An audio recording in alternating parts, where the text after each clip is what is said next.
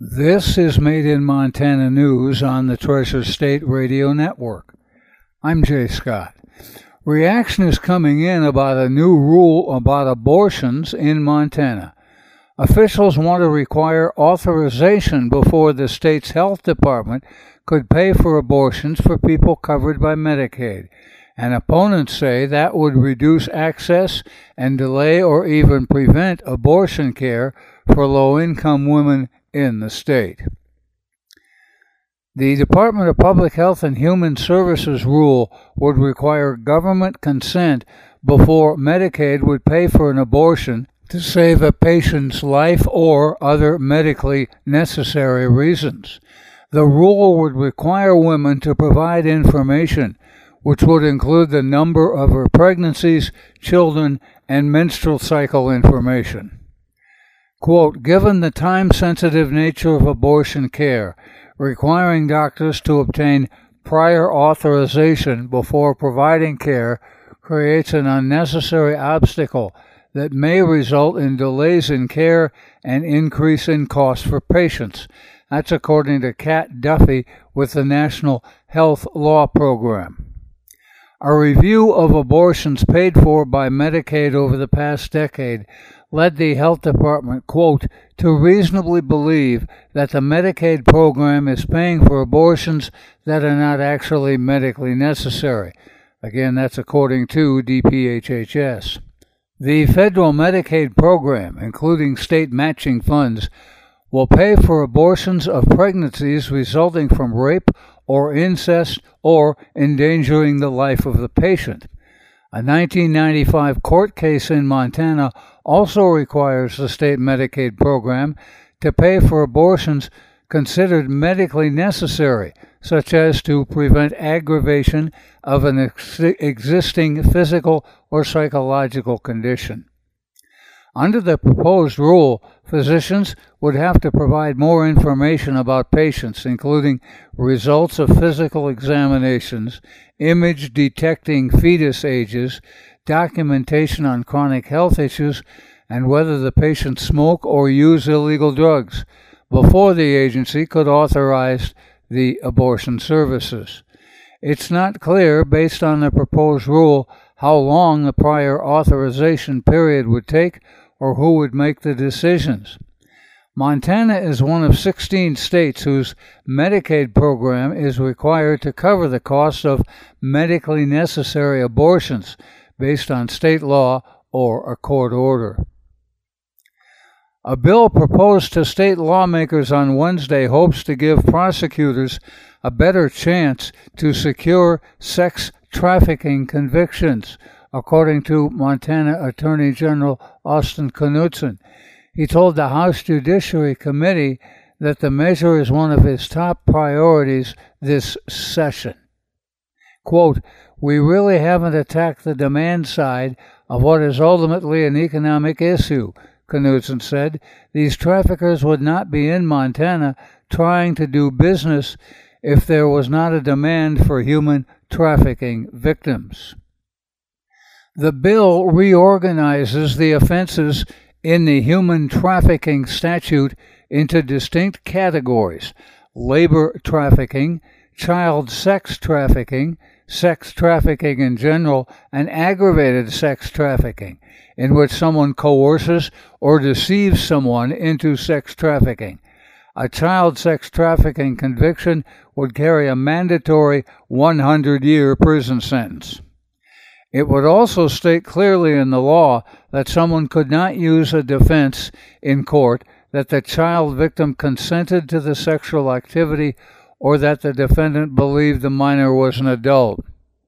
Knudsen says his department's human trafficking investigations have increased 871% since 2015. A bill proposed to the state legislature on Wednesday would create a new program under the Montana Department of Justice to fill gaps in sexual assault examination access, particularly in rural areas. Medical care and forensic evidence exams are often the first step in a sexual assault investigation, According to bill sponsor and Representative Amy McGreer, the Kalispell Republican, she spoke to the House Judiciary Committee on Wednesday. No sexual assault nurse examination programs exist east of Billings, meaning victims and survivors of sexual abuse often have to drive hours to get an examination completed that preserves evidence for potential prosecutions. It's not a singularly rural problem. Alan Doan, a representative from the Attorney General's office, says a victim in Helena was recently asked to drive herself to a hospital in Bozeman to get a sexual assault kit completed. No one testified against HB 79 on Wednesday. The committee did not take any action on the bill. The Montana Supreme Court has issued a split decision in part of an ongoing case over how transgender people can amend the sex listing on their birth certificates, leaving all parties questioning over what rules the state health department can apply when evaluating requests. In a unanimous ruling written by Chief Justice Mike McGrath on behalf of a five justice panel, the court said Billings District Court Judge Michael Moses was correct last September in requiring the health department to revert to an older and more lenient 2017 rule in order to abide by his preliminary injunction in the case over Senate Bill 280. That Republican backed bill from the last legislative session required proof of surgery and a court order before an individual can change their listed sex between male or female. But the court also said that Moses did not have the authority to block a later rule adopted by DPHHS barring nearly all birth certificate changes to sex.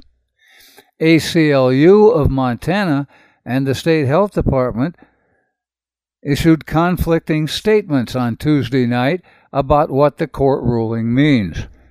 Quote, the Supreme Court's order confirms the preliminary injunction granted by Yellowstone County District Court, which remains in effect.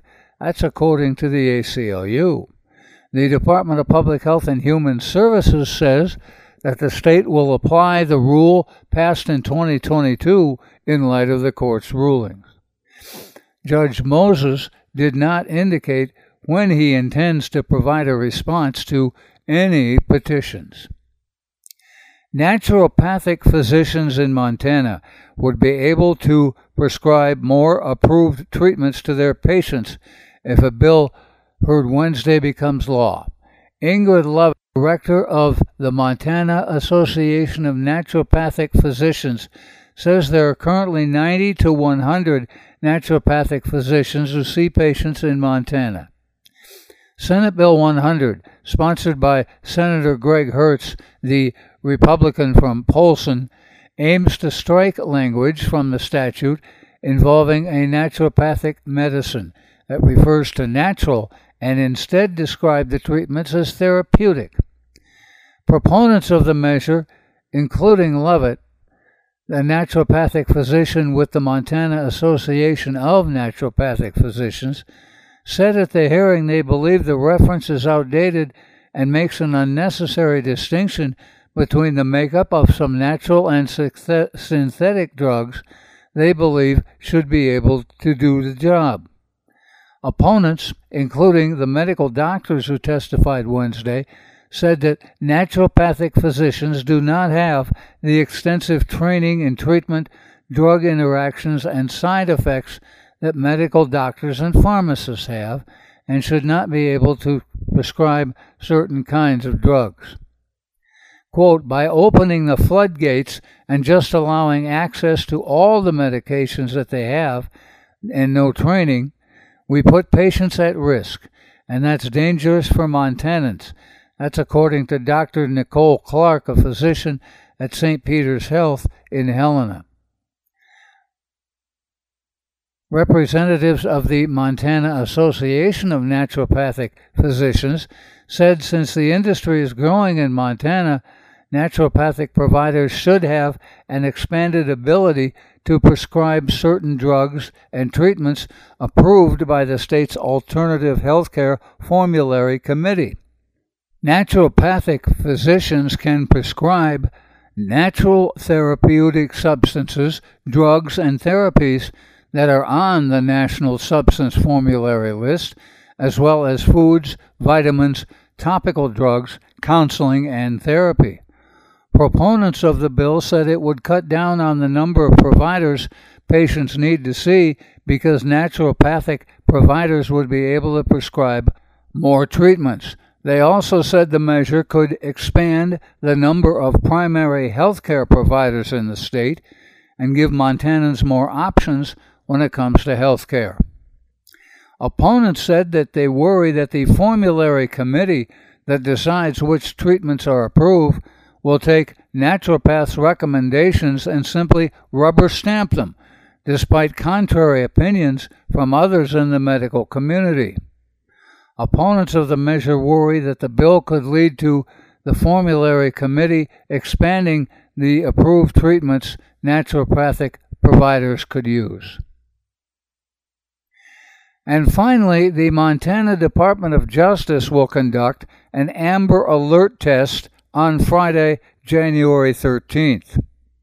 Quote, when a child is abducted under life threatening circumstances, seconds count. An Amber Alert can be issued to alert the public to assist law enforcement in searching for and saving the child. This, according to the Montana Department of Justice. This year, Montana is recognizing its 20th anniversary of Montana's Amber Alert program. Updating our statistics through 2022, Montana has launched 54 Amber Alerts, and fortunately, all 76 children have been located. Montana's Amber Alert system will be tested at approximately 10 a.m. on Friday. During the test, a message will be broadcast on cell phones Montana Broadcasting TV and radio stations, the National Weather Service Emergency Alert System, and NOAA Weather Radio. Also, the Montana Lottery and the Montana Department of Transportation 511 information line will be tested. Action by the public during the test is not required. However, if you did not, state officials say if you did not get the alert, check the dojmt.gov website. If you need to hear this report again, please check the podcast on our Treasure State Radio or KGRT DB web pages. Made in Montana News is podcast worldwide with listeners in now 50 U.S. states and Canadian provinces, three Native American nations, 31 countries on six continents. We also post expanded versions of our stories on Facebook. Made in Montana News is heard on the Treasure State Radio Network, including KMEH 100.1 FM in Helena, Elkhorn Mountains Radio in Jefferson County, Homegrown Radio in Bozeman, King West Radio in Billings, Rescast Radio on the Fort Peck Reservation, PIVA Radio of the Northern Cheyenne Nation, and Crow Res Radio of the Crow Nation. That's Made in Montana News. I'm Jay Scott. This is the Treasure State Radio Network.